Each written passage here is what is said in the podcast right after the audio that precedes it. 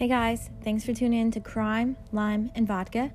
We're a newly established podcast which is made up of a bartender and a hairdresser who likes to unwind with a cocktail and a crime case. Will contain violent descriptions and streams of details following the murder cases. Here's to make a difference in the only way that we know how. Thanks for tuning in to Crime, Lime, and Vodka.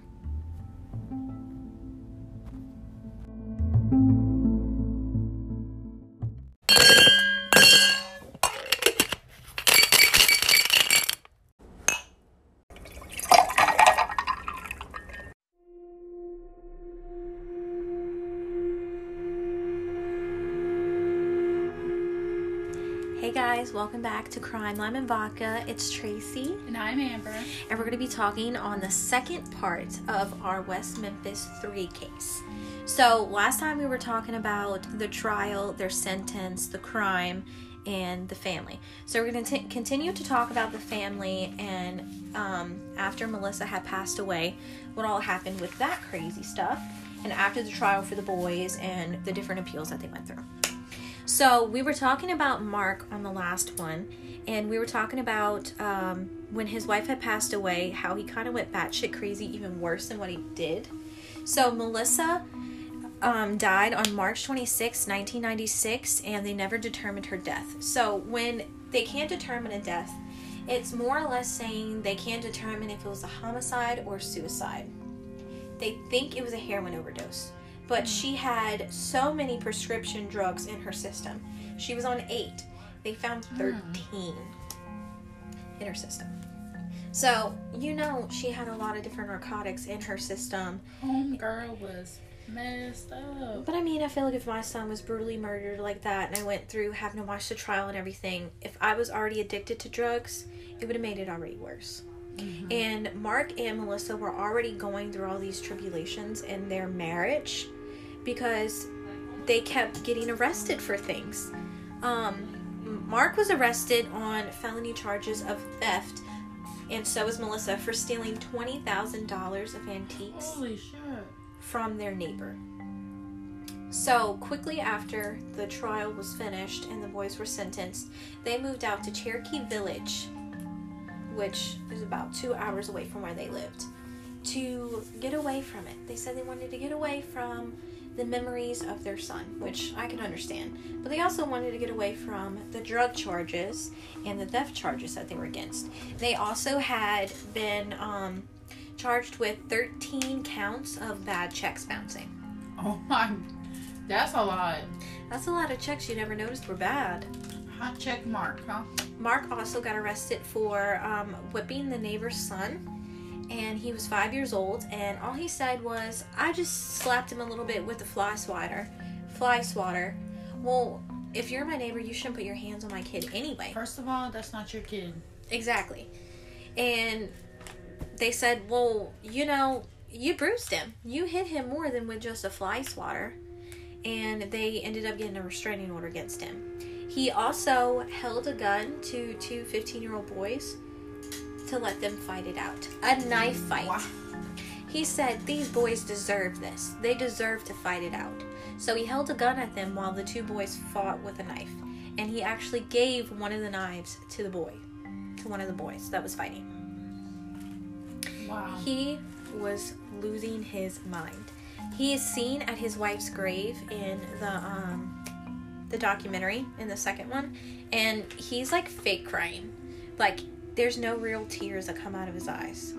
I feel like he was so he was probably on drugs too. hmm He was so crazy that he couldn't even fake it anymore. This dude is insane, but he was so determined to get the lies off of his back, like make it look like it was true, that he took a lie detector test. And whenever they came upon the idea that the boys actually had bite marks on them, he got all his teeth removed. And he couldn't get his story straight of t- why the boys, uh, why his teeth That's were a removed. little sketchy. This is spicy. And in the second one, Dan Stidham was the only pro- um, defense attorney that stayed with all three boys. He was fighting for free and hiring all these people to come in and fight for these boys. So he ended up getting in touch with the founders of the West, West Memphis Three, like I had talked about earlier mm-hmm. Grove and Burk Sauls and Kathy Bakken. They all got together and they ended up taking classes for criminal profiling. And they thought, you know, this would help us a lot to be able to help the boys if we know a little bit more about criminal justice. So they ended up taking a class from this guy called um, named Brent Turvey, and he said he, he got a little bit into the case. Kathy started telling him about it, and he was like, "Hold on, get the attorney's number, get him to call me, and we're gonna meet up. I want to look into this case because these boys are innocent." So he ends up meeting up with Dan Stidham, and they have a meeting, and he starts going through the crime scene photos, and he tells him he's like, "You know what? Sometimes the crime scene photos." and the victims they aren't great. They don't have all the different angles but this is some of the most perfect crime scene photos i've ever seen. So he sees the pictures of stevie's face mutilated. He sees the pictures of christopher mutilated. He sees the pictures of their heads beaten and he's like okay so you see there's a bite mark on one of the boys head why did they never go into it and like search into it and get teeth impressions. He said, you know, as soon as we say that we find teeth impressions, one the one that's guilty for it is going to get his teeth pulled. Mm-hmm. So Mark Byers got all his teeth pulled, and so did Terry Hobbs. And what was their reasoning?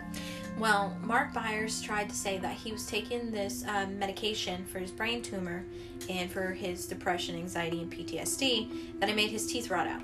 Yeah, But- just at that time though, Yeah. So specifically. he that was untrue. He also said that his teeth got um, bashed out in a fight. He got in a bar fight and his teeth got ripped out. Then he also said that the oral surgeon just said that his teeth were so rotten he had to get them pulled. What about Terry? Nothing. He never said anything. But later, Pam and him ended up getting a divorce. Um, Terry, well, we're going to talk about Terry in a second. Let me finish Mark, and then we're going to get into Terry because his is spicy. So he faced all these criminal criminal charges, and he decided to take the lie detector test on the um, Paradise Lost 2. And the tester pretty much told him he was like, "Okay, we're gonna talk a little bit about us for a minute. You, we're not gonna put you hooked up to the machine yet, and then we're gonna get into it and get you hooked up." So he says, "You know, tell me who was Chris to you?" And he said, "You know, Chris was my little buddy," and like he really did seem sentimental with it. Like he said, you know, Chris had behavioral issues and he had ADHD, and I understand like him being the way he was. Now I wish I didn't whip him or punish him as much as I did. Well, um, Brent brings in the conversation like he looked into all of Chris's behavioral issues and he was like, you know, this kid was on Ritalin for three years. If he was having all these issues and he was on Ritalin, wouldn't his issues be better and him not be acting the way he was? Almost as if he wasn't taking his medicine at all.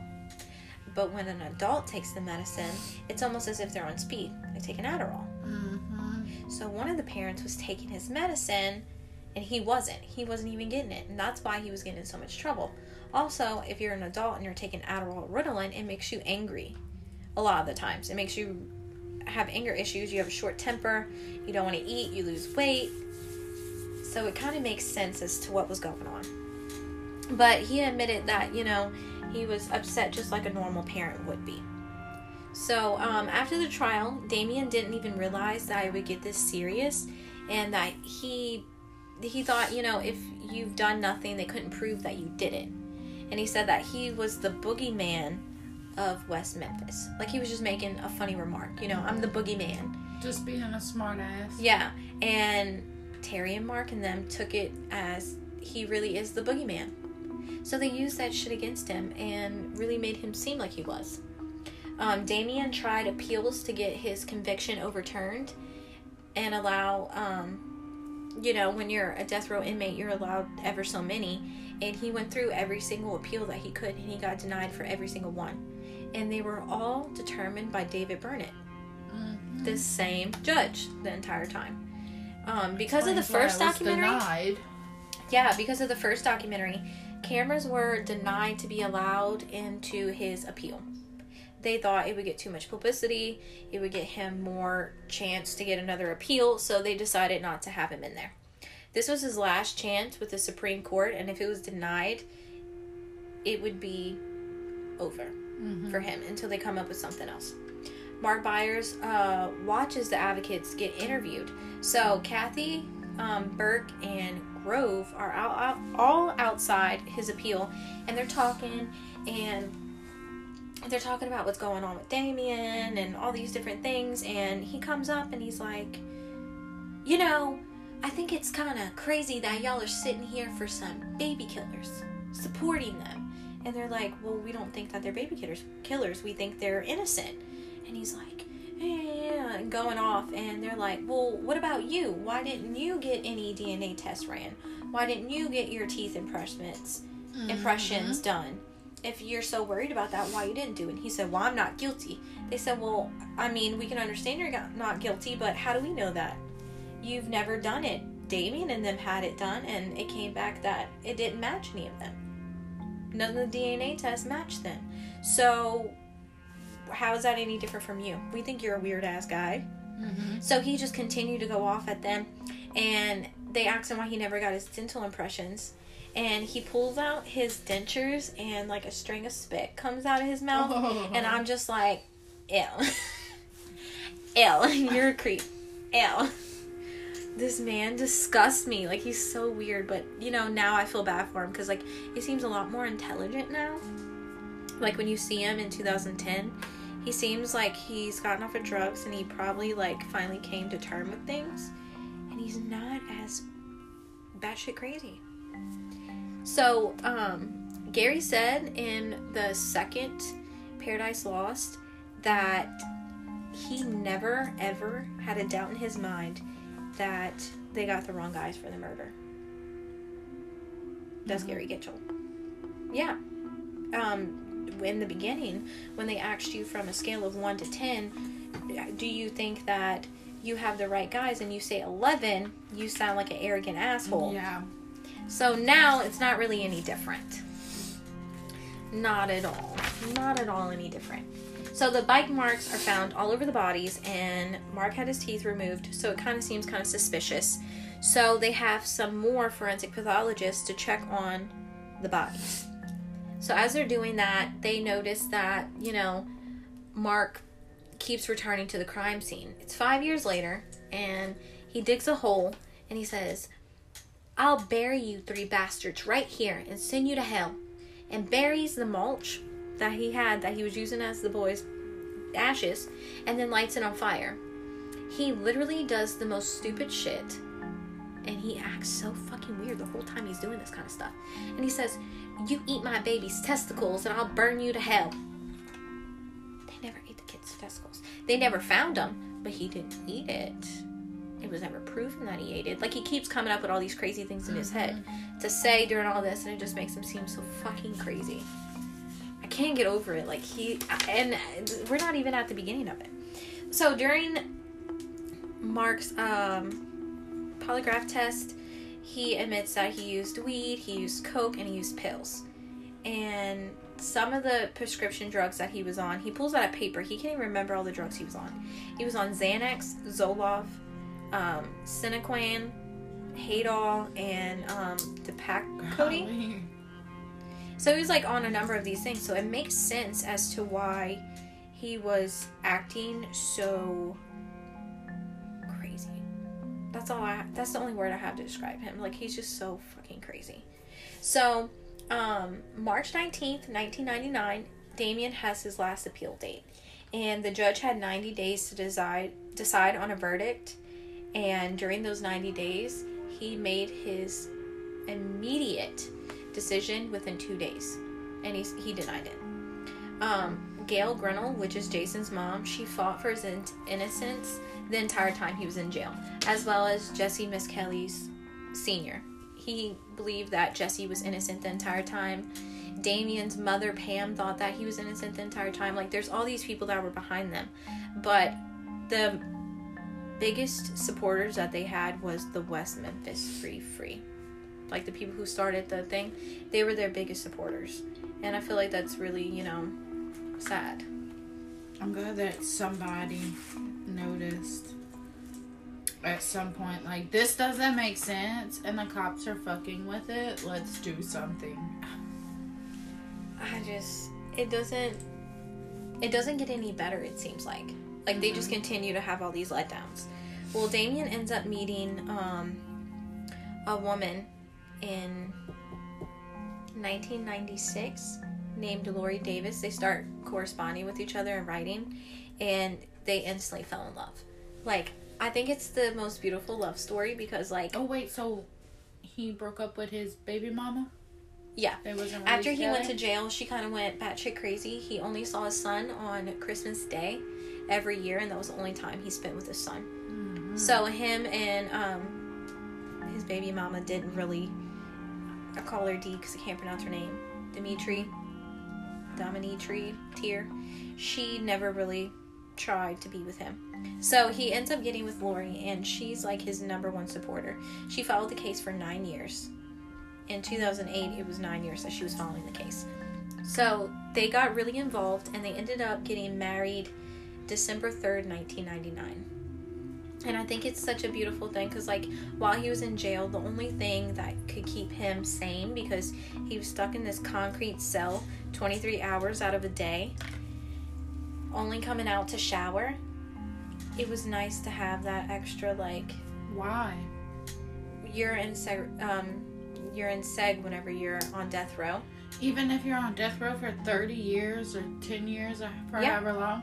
You're completely confined, solitary confinement. Wow. segment. Um, he ended up getting his execution um, overturned, um, stayed, and his next execution date was in 2002. So he had a little time to stay alive. And I just feel so bad for him. Like, he really deserves so much better than all this bullshit happening to him. How do you even give someone their life back, like time back, you know? Like, all that time Like missed. all that time he was sitting in a hole for something he did not do at all. and they held their innocence the entire time. So, like, how does somebody maintain their sanity knowing that nobody believes them? And you're sitting in this hole waiting to die. So, he started meditating and he ended up taking up Buddhism. And for their wedding, he had shaved his head and they did a Buddhist ritual for it. Aw. And I thought it was really cool because, like, Buddhism is all about peace and love and reincarnation and everything. And I just love the whole thing. So, um, Mark ends up at the end of the mo- the documentary Paradise Lost 2. He ends up singing Amazing Grace that he recorded, and he likes to tell everybody that he recorded it for $45. He said, You know, for $45, you can get anything recorded. And then he starts singing, and I'm like, This man's just doing this for publicity. Was that bad though? Was it good? Sis, it was so bad. I'm gonna show you all of it. Don't worry. I'm to show you all of this. So he was arrested on June 2nd, 1999 for selling prescription drugs to an undercover narcotic officer. Mm. He was sentenced to 8 years in an Arkansas correctional facility and he was eligible for parole in October of 2000. So he was also sitting in jail exactly where he thought the boys should be. It's a crazy turn, but um, it ends up kind of changing his life. Like he ends up becoming a better man when he gets out of jail. I find like he had so many things that he did wrong, and I think he just needed that time for a reality check. So let's get into Terry. So Terry Hobbs and Pam ended up getting divorced in 2004, but before that, um, right after the murder, they ended up separating two weeks after the murders. Okay. He was very abusive towards Stevie, Pam, and their daughter Amanda. Amanda was four years old when Stevie was murdered. Excuse me. Um, Pam and him ended up getting in a fight, and Stevie had told his aunt that he watched Terry strangle his mom. Oh my god. So he had a traumatic life. Terry was a piece of shit. I'm not even gonna say anything good about him because there's nothing good about him. Mm. He's a piece of shit. So after the murder, you know, Pam's going through a lot of stuff, and Terry, he has ways that he just um, comes off, and he gets so angry and he just rages, which just sounds like people in our lives. Mm. Um, he ends up saying, you know, Pam kissed this Mexican a few weeks before the murder. Okay, he said, you know, she kissed this Mexican in our house. That's Okay. that's all he says. So he beats the shit out of her. Well, that was his excuse. Yeah, he slaps her. This is four months after the murder. Pam pretty much said, you know, um, our marriage is over, and she thought that Terry killed Stevie. She thought Terry killed Stevie. Bitch, when the wife thinks it. Yeah. Um, he said he searched for Stevie for from 5 to 9 p.m. and he said that he was with Mark and Dana, Mark Byers, Dana Moore, um, at 6:30 on May 5th. So the neighbor that lived next door to Terry said that she saw Terry with the three boys at 6:30 p.m. So there's evidence that he was seen with the boys last, and he said he didn't see them at all, which contradicts exactly what he had said. And she tried to tell the police, but the police never gave her a call back. She called multiple times, and nobody ever returned her call. So I thought it was really sketchy that they would like do that. So um, after all this came out and all this stuff, Terry had gotten a fight with Pam about her kissing the man, and they had gotten an argument about him with another woman. And Pam's brother was there that night. He backhanded her, and she fell on the ground. He went outside to his truck, grabbed his gun, came back in. He starts threatening that he's going to shoot everybody in the house if they get involved. That escalated really fast. The brother gets pissed off and he charges at Terry. They get in a fist fight and he shoots Pam's brother in the abdomen. Doesn't kill him, but he was arrested for the assault.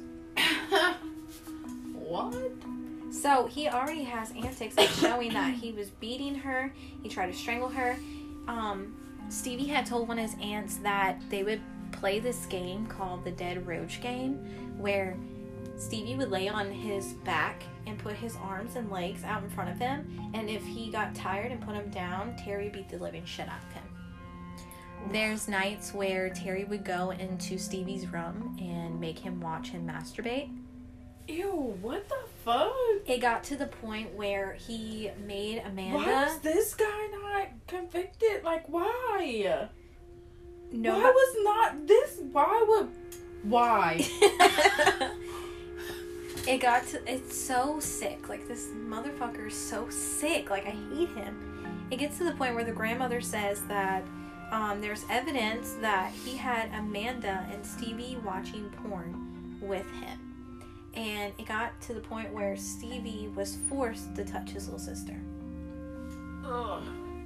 Oh my god. disgusting. How are you this abusive, sexually, emotionally, verbally, physically, and not have anything done to you? Why is this not in court? Well, they Like, don't care about Terry. This is more believable than three kids who had a fucking alibi who don't know nothing about the kids. They didn't even know the kids. Hmm. They didn't even know anything about it, but this man is being seen as a sunshine, but he's really a dirtbag. Really a dirtbag. So he ends up, okay, so we're getting to the point. Excuse me. We're getting to the point where we're talking about Terry um, is getting interviewed. He never got interviewed by Gary Gitchell or Bryn Ridge, who were the two investigative investigating cops on the case. Perfect. They never interviewed him, but they interrogated extensively Mark Byers. So they never did anything to Terry. They never even looked into him. They never questioned the neighbors around his house, which I feel like would have been valid because it was right there by the murder. And it was one of the boys that had got murdered.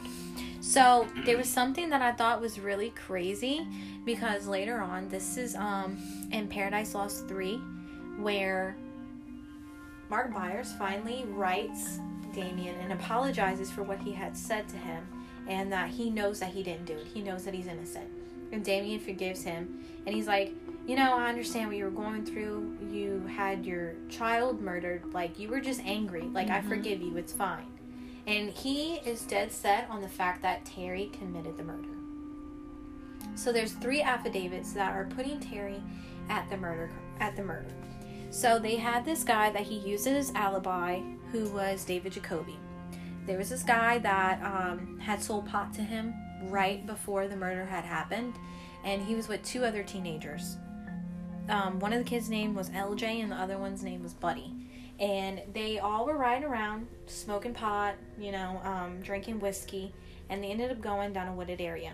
And the guy said that after they had left, they went down the wooded area, and he had saw David and he had saw David Jacoby and Terry making out in the car. So Terry was bisexual, as they say, and he didn't want anybody to know. And he had two teenagers with him. He had the teenagers get out of the truck and take off their clothes and like start playing with each other.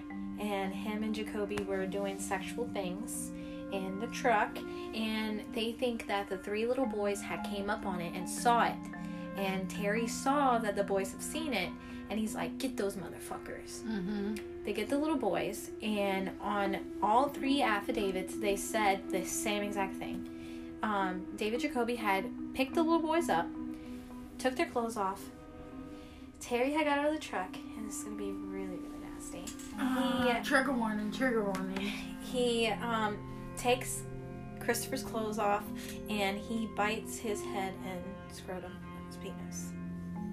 So that is what's on the three affidavits that were signed under oath to be true. That he had done that. So there's multiple things that are putting him in the place. Also, I had read something um, when I was watching Paradise Lost 3 Michael, I mean, my, Mark Byers had made this poster, which I think is so funny. He made this poster, and it's like what makes Terry innocent and what makes him guilty. And um, on him being innocent, all it says is he was never interviewed. True. For him being um, guilty, it says um, he couldn't account for the time of the day. From 6.30 to 8 o'clock, he couldn't account for where he was. 8.30 to 9.15. 10, 10 to 11.15 p.m. And 2.30 a.m. till 5 a.m. And um, Jacoby kind of contradicts his alibi because he says that he was with Jacoby.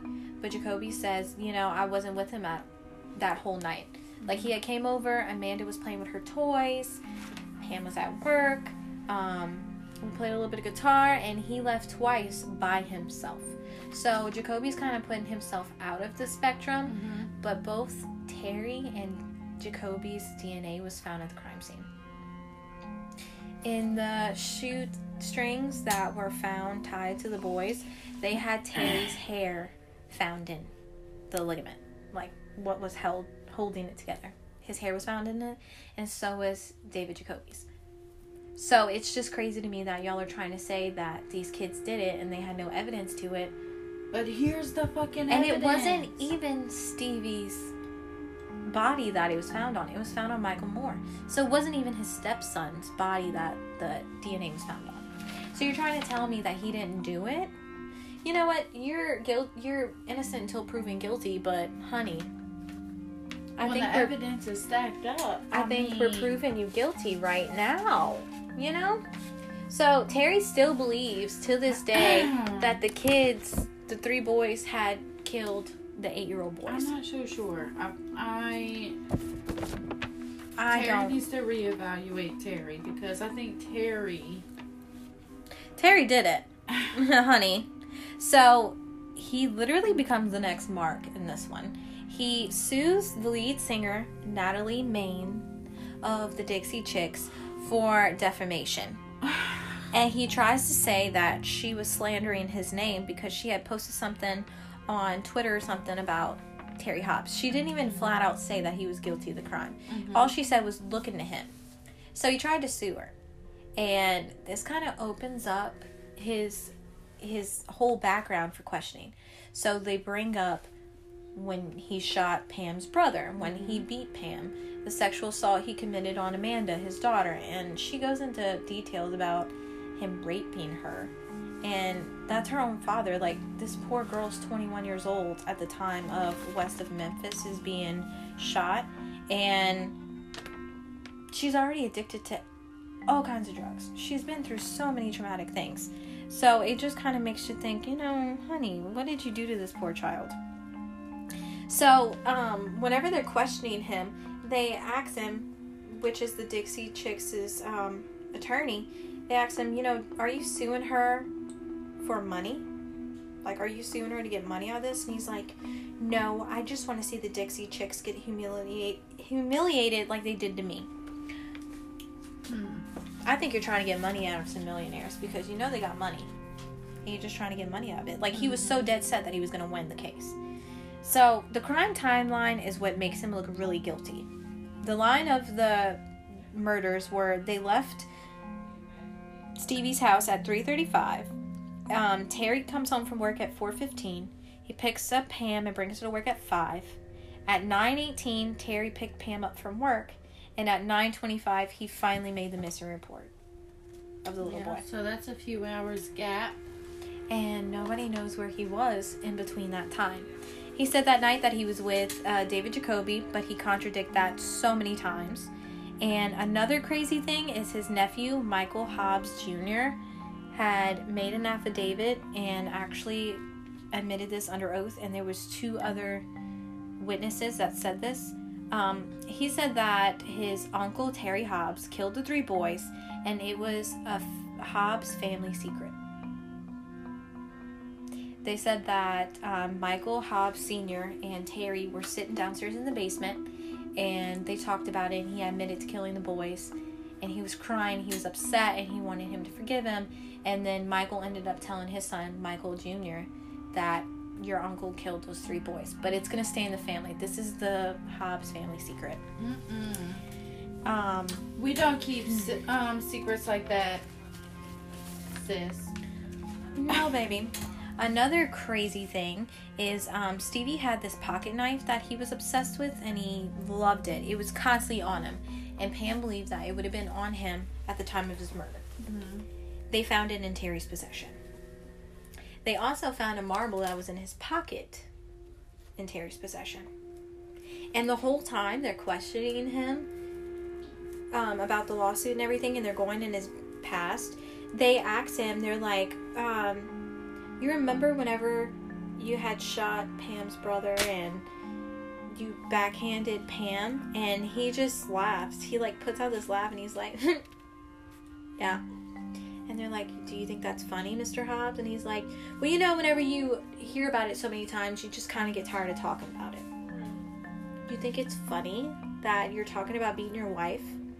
Um, there's this neighbor that he had named Mildred Fran- French, and she had made um, she had made a report that he had sexually assaulted her and broken into his hou- her house because one night she had heard a baby crying and his wife screaming. So she runs next door, she opens the door, and she's like, What's going on over here? And he's like, Mind your fucking business.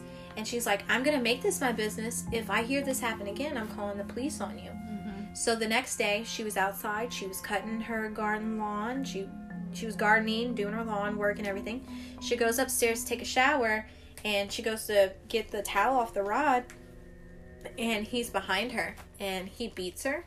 He grabs her breast. He like starts trying to like mess with her, and she's like, "Get out of my house!" So he takes off running. She calls police. She makes a file. And when they're talking about this during his um, investig- his interview, they give him the paper, and it's like front and back stapled together. And they give it to him. They're like, "Here you go. We're gonna let you read this segment from Mildred."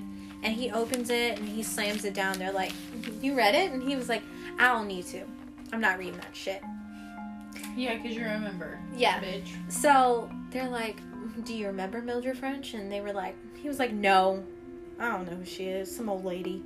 And they were like, "Well, she remembers you." And like they showed her on the interview, and she's like this, this feisty little old lady. And she's like, "Yeah, I told him to get the fuck out of my house. I told him to leave." Like I just think it's so funny. He was about to get his ass beat by this old lady. Like she wanted to murder him. Um, yeah, the grandma also said that Terry was like, he threw Stevie against the wall, and they mentioned that in the interview, and he laughed again. Like, how can you just continue to laugh when. Because he knows he's getting away with shit. And it's so sickening. It's disgusting. It's so sickening because he's so guilty and he just doesn't care. But to this day, he's still innocent and free. He never was arrested. They never retrialed the case with him, so I just think it's kind of fucked up. So, um, in 2010, they did an interview with Jesse, and he was like, "You know what? This isn't about us. It's about the victims having peace, the families of the victims having peace, and I feel like the police owe that to them." And my heart just shattered because, like, he wasn't even selfish about like, "I need to get out of jail." He's like, "They they deserve this peace." In 2010, Mark Byers also had um, a free WM3.org sticker on the back of his car, and I just thought that was like, he really does support them. Like, he really does believe that they're innocent. And he said, you know, the propaganda that the media put out there about the devil yeah. worshiping, it was all hysteria. Scandals, boy. It was all scandals. Mm-hmm. Gitchell said that he definitely didn't regret working against them, and Shut he, up, your. he still believed to this day that they're guilty i hope I never hear his fucking name again. ever again. Unless it's like Gitchell died a horrible death. oh, bitch. So in 2007, Damien had um, appointed a new attorney named Don Horgan, and he helped so much to try and get them free. He busted his butt. They did conferences um, with meetings of new evidence. They went in front of the Supreme Court and tried to prove that they had new evidence and they needed a new trial to be put out, and they again denied it. They said. a new judge. They said there was no such thing as new evidence. It's still the same as it was before, and there's nothing they could do about it. Um, they think at the end of the day that an animal had bit off the little boy's pieces, like the face and the Mhm. penis and everything.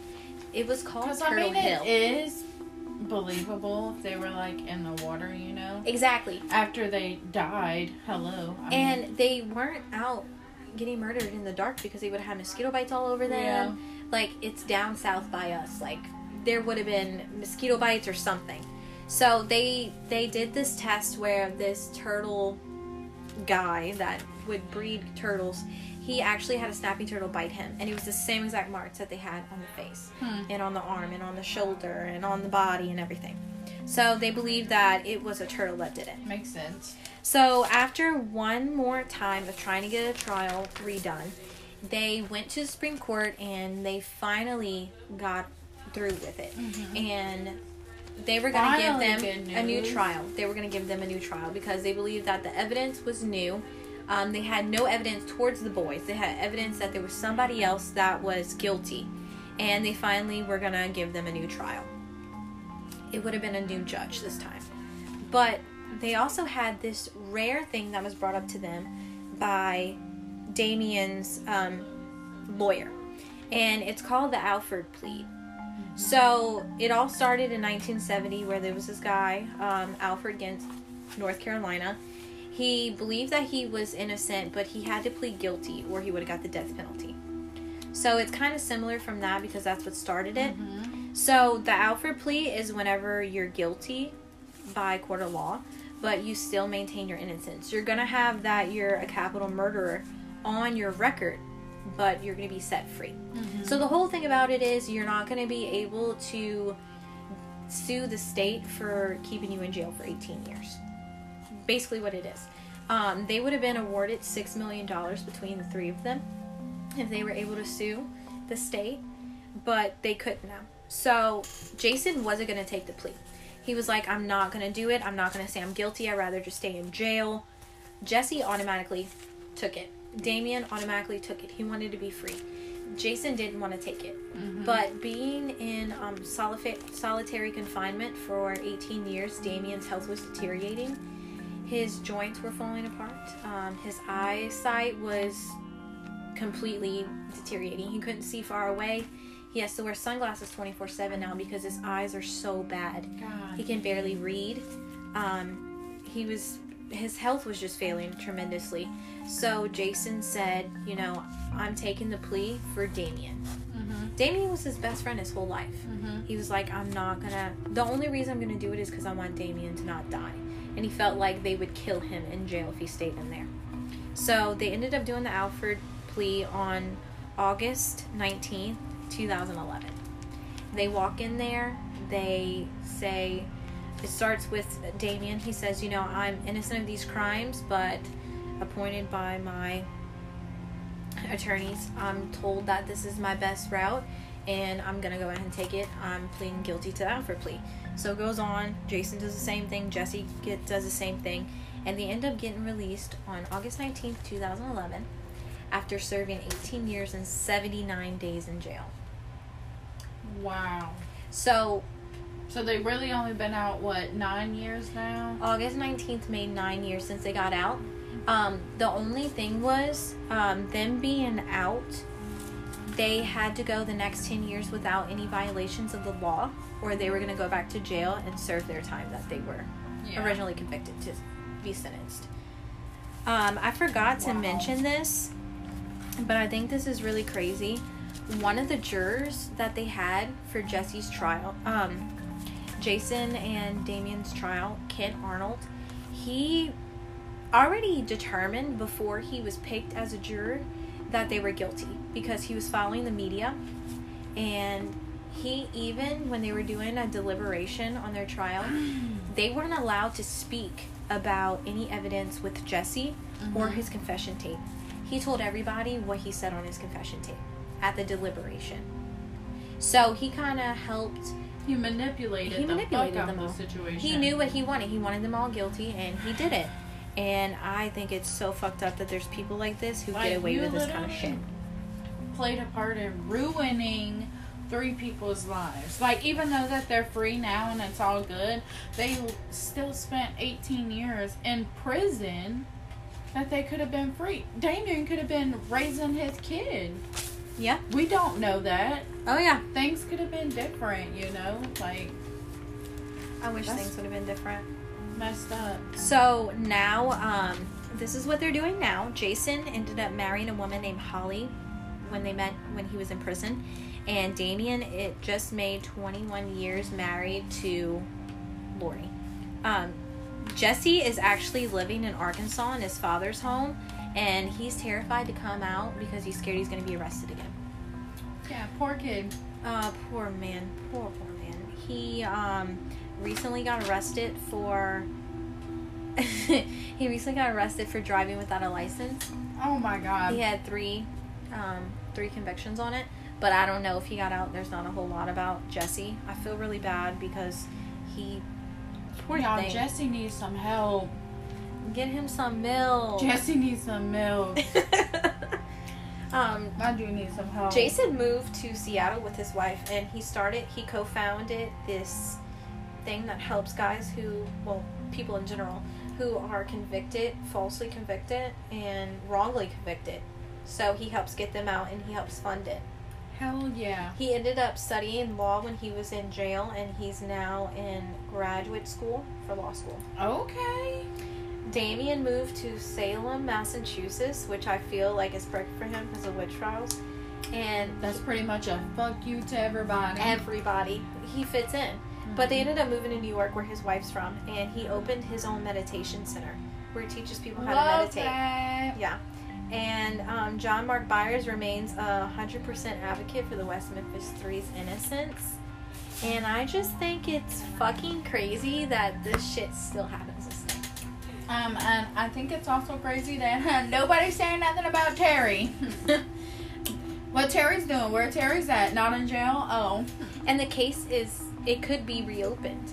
And they can do it without double jeopardy. Like, they can't reconvict the three boys. Mm-hmm. They can't let them off because of double jeopardy, but they can definitely look into Terry. And this man's still in the loose. I think it's insane. But yeah, now that I can stop rambling, thank you guys for tuning in to West Memphis 3 Yeah. case. Um, I was so excited and I feel like I left a lot of information out, but I learned a lot.